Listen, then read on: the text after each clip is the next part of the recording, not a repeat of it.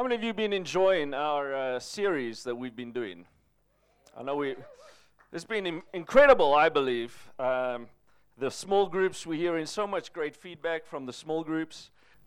Seriously, I mean, I've had a number of people like, Carol's a great preacher, but man, she hit it out the park these last few weeks. Hey? How many of you would agree? I think we can just like, yeah, and I get to live with her, and, and she's my hero, she's my heroine. I'm on drugs. If your wife's your heroine, you're allowed to do heroin. uh, many of you remember the first three things that we shared in this series. You matter to God. Amen. Rick Warren, who wrote Purpose Driven Life, and what on earth am I here for is really all about why did God create you? What did He create you for? What is our purpose while we're here on earth? We're not just hanging in there waiting to be zapped to heaven and then we can really get on with what we were created for. No, you were created to bring heaven to earth. And I think that most Christians, unfortunately, are living from earth to heaven, and they're not living like the Lord's Prayer says Your kingdom come, your will be done when I die and go to heaven. And until then, I'm just going to stick it out and grit my teeth. Any of you know that song? Uh, we stopped singing that one a long time ago. Kingdom come, earth be done, uh, will be done on earth, here, where I am, as it is in heaven. And we're not yet in heaven. Earth is not heaven. Have you noticed? I, I think you've noticed that earth is not heaven. But while we're here, we are meant to bring heaven to earth. We are meant to be Jesus to this world. Carol talking about you matter to God, and then worship and fellowship, the greatest command. Love the Lord your God with all your heart, soul, mind, and strength. And the second greatest command is like it love your neighbor as you love yourself. Jesus said, A new commandment that you love one another as I've loved you. Took it up a notch, right? And so, you know, we, we, we recognize that there's power in those. I'm not going to repreach them. Like I say, please do get those podcasts. And you can play it in your car. Some of you stuck in traffic, getting all upset with the traffic. Why don't you just go, what a glorious opportunity to listen to podcasts and music and get full of the Spirit. Amen? So today, I'm going to move on to the fourth exciting episode in our powerful, splendid supernatural series. And there, I want to share a little story. Some of you might know Ryan and Kevin. Ryan's a nine year old boy, Kevin's six year old. And their, their mom is an amazing pancake maker. How, how many of you like pancakes?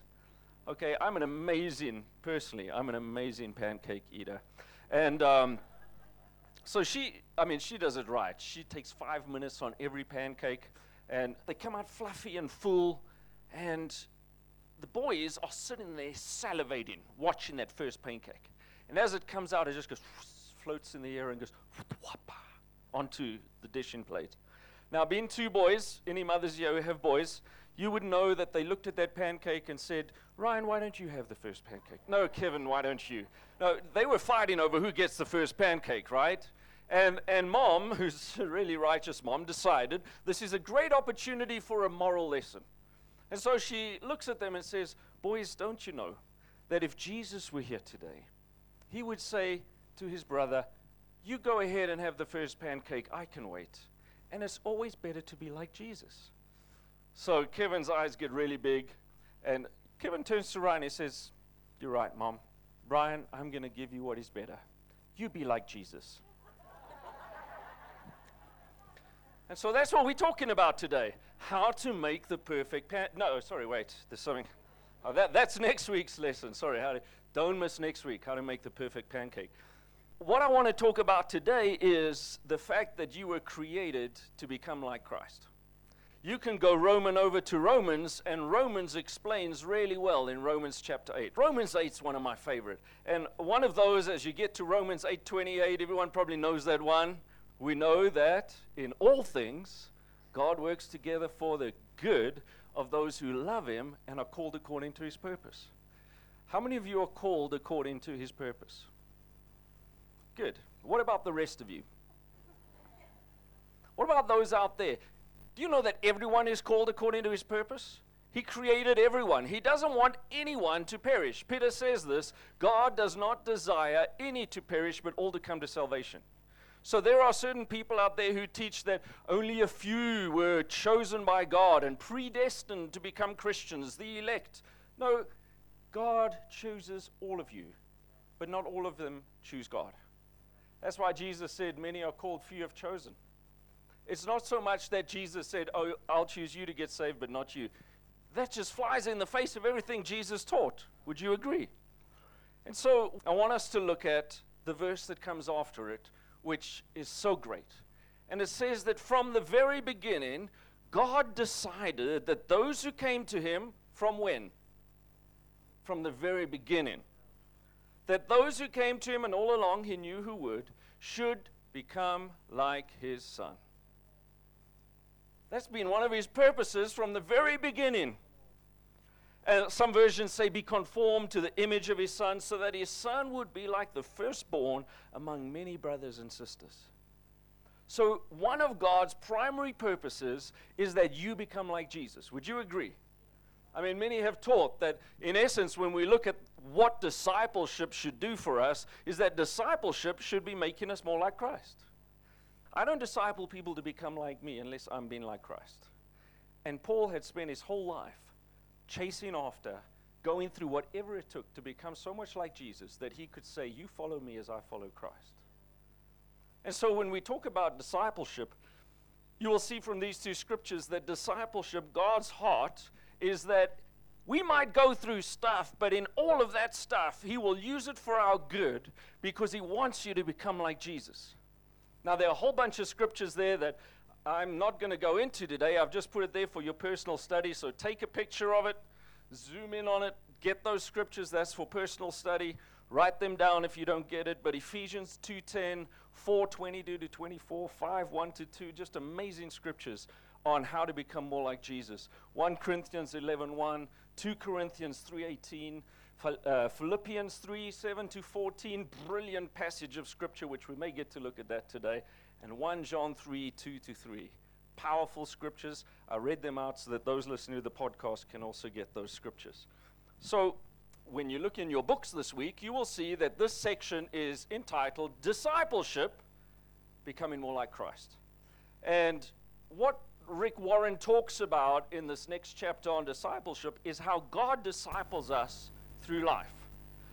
We also recognize, however, that there's another discipleship process that Jesus told us and that is in Matthew 28. And you all know the Matthew 28 discipleship scripture, right? What we call the Great Commission. And Matthew 28, basically, we all know go and make disciples of all nations, baptizing them in the name of the Father and the Son. And we all know that he talks about the fact that part of that is teaching them to obey everything he's commanded. And then he says, Surely I am with you always to the very end of the age. He didn't just go, I'm out of here, it's up to you. He said, Now I want you to be Jesus. And I want you, as disciples of Jesus, to be disciples who make disciples that look like Jesus. Carol shared on this so well in the, you know, many of her teachings in terms of if you just got one person saved and discipled them for a year to be like Jesus and to be able to disciple someone else, and they then did it with you the next year, that within what, 36 years or something? 33. Ha. In 33 years, what a godly number. The whole world would be saved and discipled. So if we truly took this to heart, those of us in this room could transform this nation. And so when we talk discipleship, we also recognize it's what we do with other people. We in this church teach about discipleship as discipleship being what Jesus did to his disciples when he walked out to them and he said, You follow me. What did he say? Come, follow me, and I will make you fishers of men. So the initial call to be a disciple of Jesus was, first of all, follow. Now, as they followed him, they didn't just go in the evening and hang out with him and go to courses and seminars. They lived together. They walked together. They were in each other's houses together. Fellowship together because let me tell you what Carol shared last week on being the church. Fellowship really is not just about coming to church on a Sunday and having people sit next to you, but letting them get in your life, speak in your life. Iron sharpens iron. Being able to have sister sandpaper and brother Brillo pad, bristle brush, you know, help to rub off your rough edges.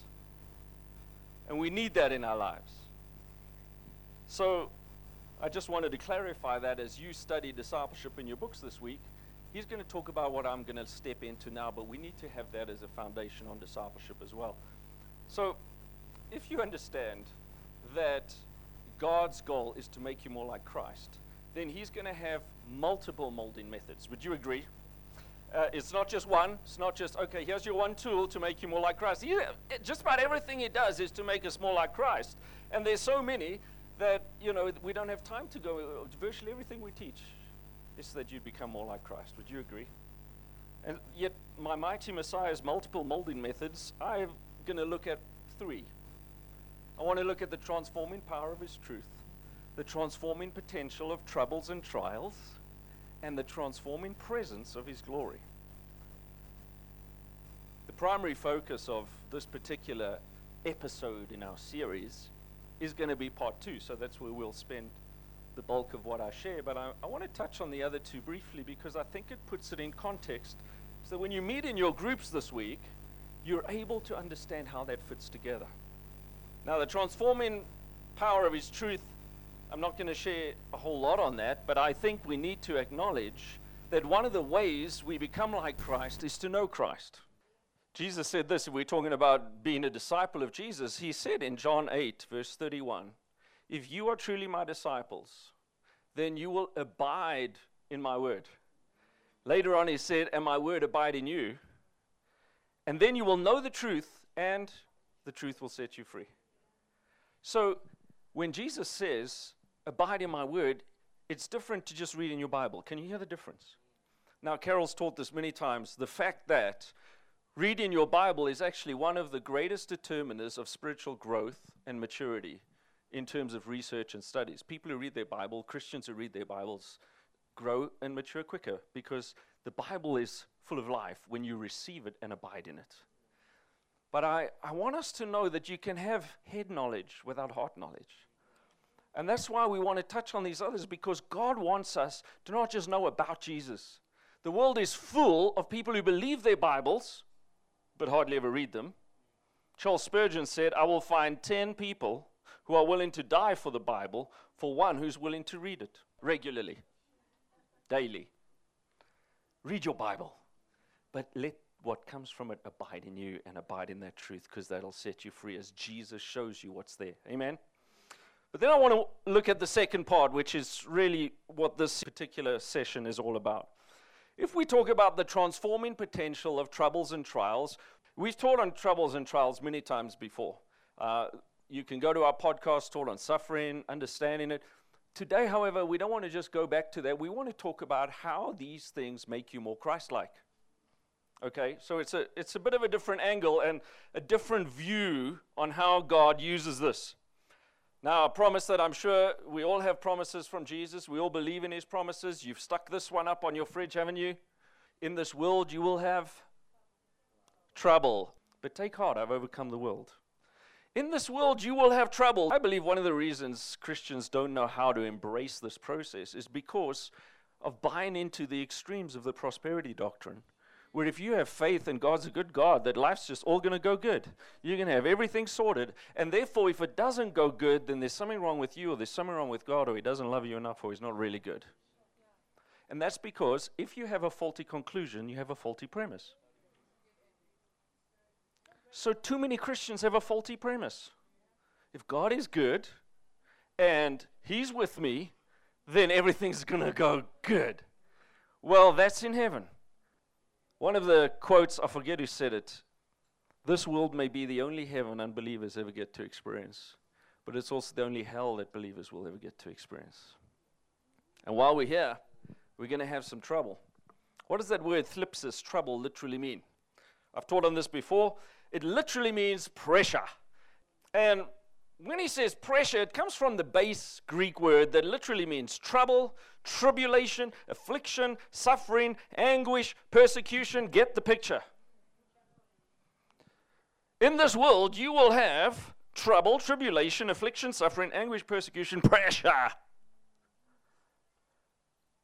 I've shared on this before that you can take a nice, beautiful Colgate toothpaste tube, you can fill that thing with mud and worms and stuff and close it, and it can look all good on the outside. And that's what most people going to church today, we all got the Colgate look. but when you apply pressure, you see what's really inside. Why does God want to apply pressure? Not because He hates you, but He wants you to see what's in there that doesn't look like Him, that's not meant to be there. Everything that is in your Jesus toothpaste tube that don't look like Jesus, He wants to squeeze it out. How do you squeeze? You have to apply. Oh, you guys are good. Rick Warren, you'll see it in your books when you go into it next week, but he makes two statements that I think are really powerful. He says, God uses trouble to teach us how to trust Him, and that every problem has a purpose. So it's not so much about what life's going to throw at you, it's about your perspective on what life's throwing at you. If you respond correctly, it brings about Christ like character. Now, the Greek word character, an exact image or impression formed under pressure to make it look like the original. In fact, the Greeks would talk about character as engraving an image, carving or chiseling an image, or applying pressure, such as hammering an image or a signet ring that they would press into the wax. It was always through pressure. And the, the engraving tool was often called the character. So if you want character, Jesus is going to apply some pressure to get some more of him in you. It is also the word where they would take leather and burn an image into that leather. So understand when we spoke, I, I talk about the potential of troubles, trials, problems, pressure. Because, friends, troubles, trials, pressure, and problems will not make you Christ like unless you make the right choices in them. In fact, let me tell you now that I've seen Christians fall away because of troubles, trials, pressure, things going wrong, what life throws at them. You're either going to get bitter or you're going to get better. That's your choice. Corrie ten Boom was in the same concentration camp as the others who got all bitter, and she came out better because she pressed into Jesus. Madame Jeanne Guyon was thrown in a deep dungeon by her husband who didn't like her Christianity, and she found Jesus down there and said, That was the most glorious place I could ever be because I found Jesus. Wrote a book called The Depths of Jesus Christ by what she learned through that dungeon experience. So let me say this troubles and pressures by themselves will not necessarily make you more Christ like, they can have the opposite effect. If I don't make the right choices. And so you have the ability to choose not the troubles that come, but your response to them. How are you going to react when they come? And inside of me, my volition is like a switch. And when, when you look at that switch, you must understand that what determines your destiny, destiny is not because you got a prophetic word and you're just waiting for that to come to pass. Joseph, you're going to be great. Your father, mother, brothers, they're going to bow down and worship you. Oh, I receive it, Jesus, at my destiny. I'm going to tell them now. You're all going to serve me. It's going to be glorious. I'm going to be great. Wait, what are you doing? What do you mean you're going to kill me? The life of Joseph was about a man who had the promised destiny, but every time someone had a promised destiny, they had to go through problems to get to the prophetic fulfillment. And Joseph became the second greatest man in Egypt, if not the greatest, really, because he made the right choices. It says he pressed into God. When his flesh was tempted, he pressed into God. Rather go to prison. He pressed into God and everywhere that he went, it says that because God was with him, he had favor. And so I can either choose the negative, listen to the lies of the enemy. So uh, it's not one of those promises you put up on your, on your wall, but David says, This is what my enemies say God has forsaken me. Therefore, pursue and seize him, for there is no one to deliver him. Ever heard that? God has forsaken me. The enemy can just pursue and seize me. No one's going to deliver me. Any of you sung that song? I have. I have. I haven't, I haven't pressed in with all my trials and troubles the right way. God had to teach me more and more. Maybe I'm doing a little better. My wife helps me. But let's embrace the positive. We already looked at Romans 8:28. I look at no, Jesus, in all these things, He's going to work it together for my good because I love Him and I'm called according to His purposes. Carol and I One night, woke up to an interesting sound that wasn't meant to be at one in the morning. Went something like this. Um, that's mm, what could that be? And then, as I stepped out of the house, I realized there's a river flowing through my house. That wasn't there before. I don't think it's meant to be there. The geyser doesn't have that much water. Turns out that the main municipal pipe just outside our house had ruptured so extensively that it nearly washed away a whole bunch of houses. The guys at the bottom's houses were like this full of mud and and this just flowed through our house and I was standing there just watching my furniture float away thinking this is terrible God. And I heard him, you know when someone speaks to you and you just hear it in your head afterwards? I didn't hear the initial but it sounded just like in my head as if someone had said it out loud. I'm using this to bless you. Little did I know that my wife had in, in her heart to smash down all the walls of our entrance area to make it an open plan. If your wife is praying that, just smash the walls down. But we got a whole new house as a result of that flood. God will use them. It's been our life story. If we look at James, James 1 2, 2 5 talks about how do you choose? What are the choices you make? So let's look at James. James 1 2 to 5. Choose to consider it pure joy when you face trials of many kinds, because the testing of your faith develops perseverance. Perseverance must finish its work so you can be mature and complete, not lacking anything. Don't you want that? Romans 5. We rejoice. we rejoice in our hope and the glory of God, but we also rejoice in our tribulations and sufferings. I like the way he says we rejoice, not we should rejoice. We rejoice. Just look at yourself and say, I rejoice in my tribulations and sufferings. Because we know that suffering will produce perseverance. Perseverance, character, character, and character, hope. And it's a hope that doesn't disappoint us. So that's my choice. I'm going to choose. I'm going to choose joy and rejoicing, perseverance, hope, maturity. I'm going to choose to develop character, completeness. I'm going to choose those things. It is a choice. Would you agree? Now, when you face troubles, they do not make you feel like Jesus said, A peace I give to you. It doesn't feel peaceful. When my sister passed away tragically a couple of weeks ago, I didn't feel peace. God had, I had to press into God to find that. Our house got broken into this weekend. Stole Joshua's computers and TV and and yet God protected us. They came right virtually right next to Carol before our little doggies woke up and went woof and chased them out of the house. No one was hurt. Stuff can be replaced. But we press into God and it gives us new perspectives. Or we could say, God, why'd you let that happen? I feel so terrified now. Choice. And so, whenever you are going through things that don't feel comfortable, we all want to be comforted, right?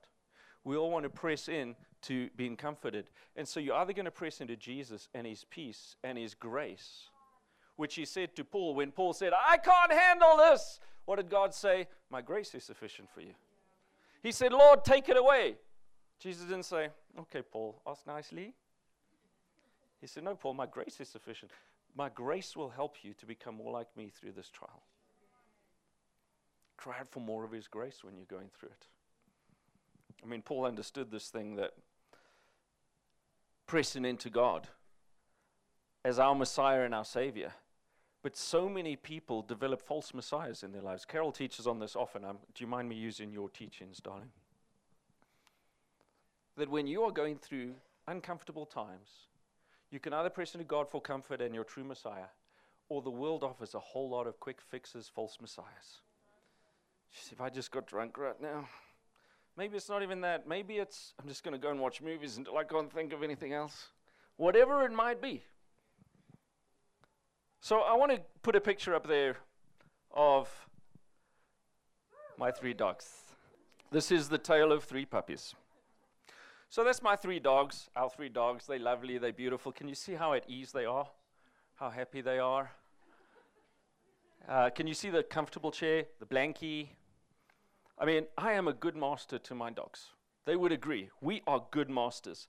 My primary purpose for my dogs is to have them as comfort companions. They're my comfort companions, and they would say I'm a good master. Whenever it's food time, they get food.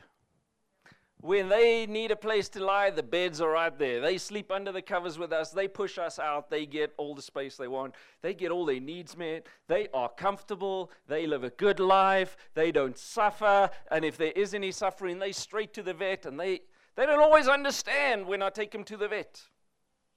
But let me ask you this What if my primary purpose in having those dogs was what they were bred for?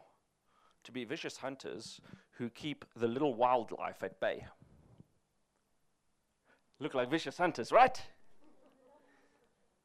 Do you think the way I treat them would be different?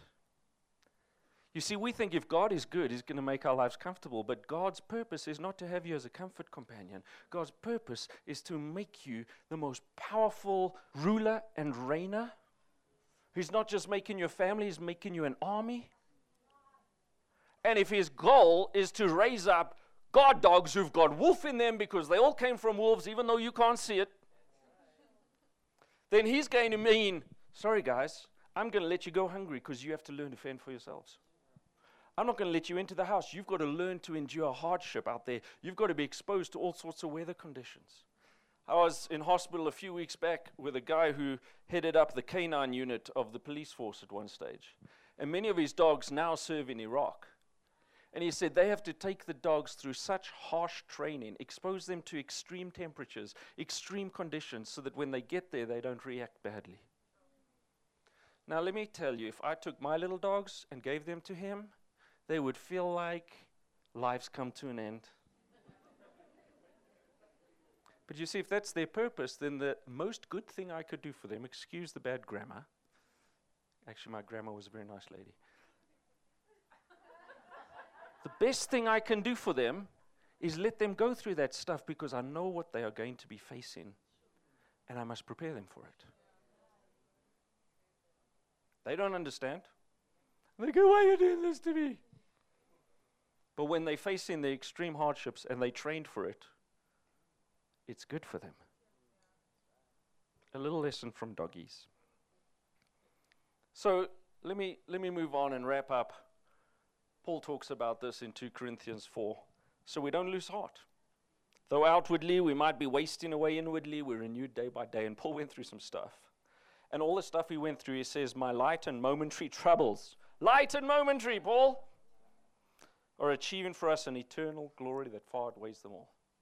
And you might think, like and momentary. God, you said momentary. It's been six months. I was in extreme pain for 20 years with fibromyalgia.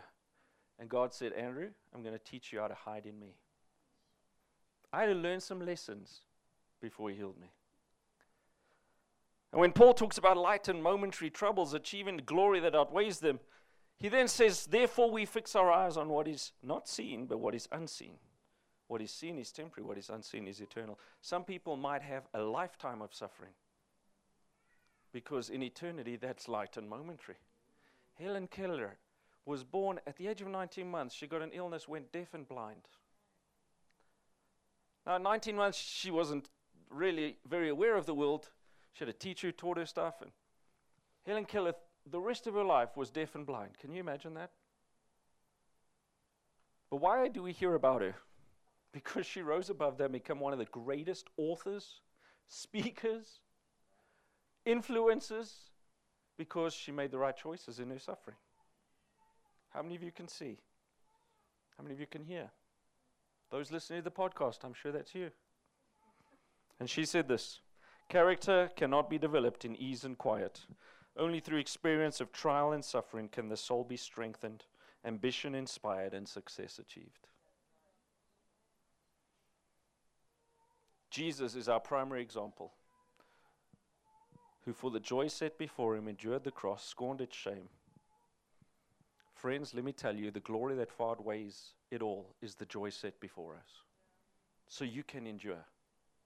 And one of the ways I endure, I'm just going to wrap up with this. I press in, I persevere. But, friends, let me tell you, trials and tribulations are not going to change you unless you are pulling into His presence in the process.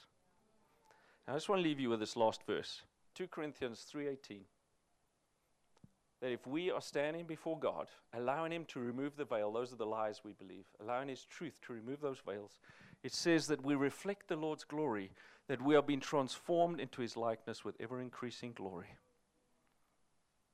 So, friends, let me tell you when you're going through stuff, learn to hide in Him, learn to gaze on His glory.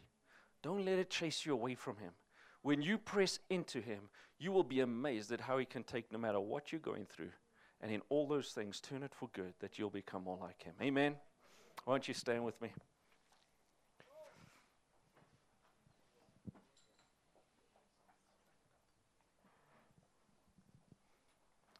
Father, we ask that you would remove every lie of the enemy that would cause us to think wrong thoughts about who you are.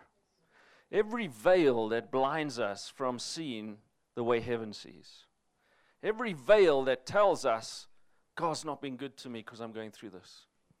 But we stand today, and I ask right now for a grace in every life, no matter what we're going through, a grace to press in and say, Lord Jesus, make me more like you. I don't know what you're going through, but would you just right now see yourself in Jesus' presence? Stand in His light.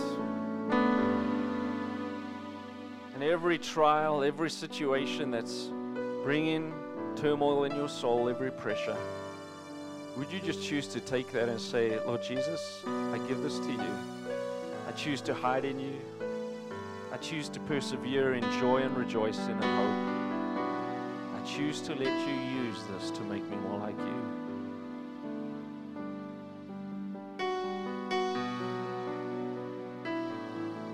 You have the right premise, you will draw the right conclusions. The right premise is that God is committed more to your character than your comfort.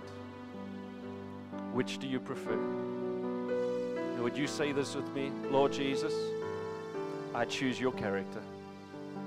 Give me the grace to be comforted in you when life is not offering comfort. Thank you, Lord. Jesus. Why don't you give the Lord a hand? He's good.